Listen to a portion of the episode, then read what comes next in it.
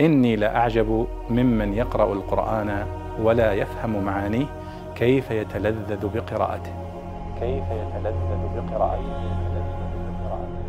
سائل يسأل عن معنى المخمصة في القرآن الكريم. الله سبحانه وتعالى قال فمن اضطر في مخمصة غير متجانف لإثم فإن الله غفور رحيم. فالجواب أن المخمصة هي المجاعة الشديدة. المجاعة الشديدة يقال لها مخمصة. وقد وردت في القرآن الكريم في موضعين في قوله تعالى فمن اضطر في مخمصة غير متجانف لإثم فإن الله غفور رحيم. يعني من اضطر إلى أكل المحرمات في المجاعة الشديدة وهو لا يقصد أكل الحرام لكنه اضطر إليه. كما نقول في الفقه أن الضرورات تبيح المحظورات فهو مضطر. فالمخمصة هي المجاعة الشديدة. وورد في قوله سبحانه وتعالى في سورة التوبة ذلك بأنهم لا يصيبهم ظمأ ولا نصب ولا مخمصة في سبيل الله.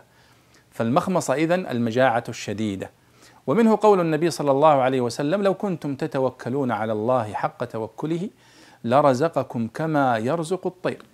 تغدو خماصا وتروح بطانا فإذا تغدو خماصا أي تروح وهي جائعة شديدة الجوع وتعود وهي بطانة يعني شابعة أو شبعانة أو ممتلئة.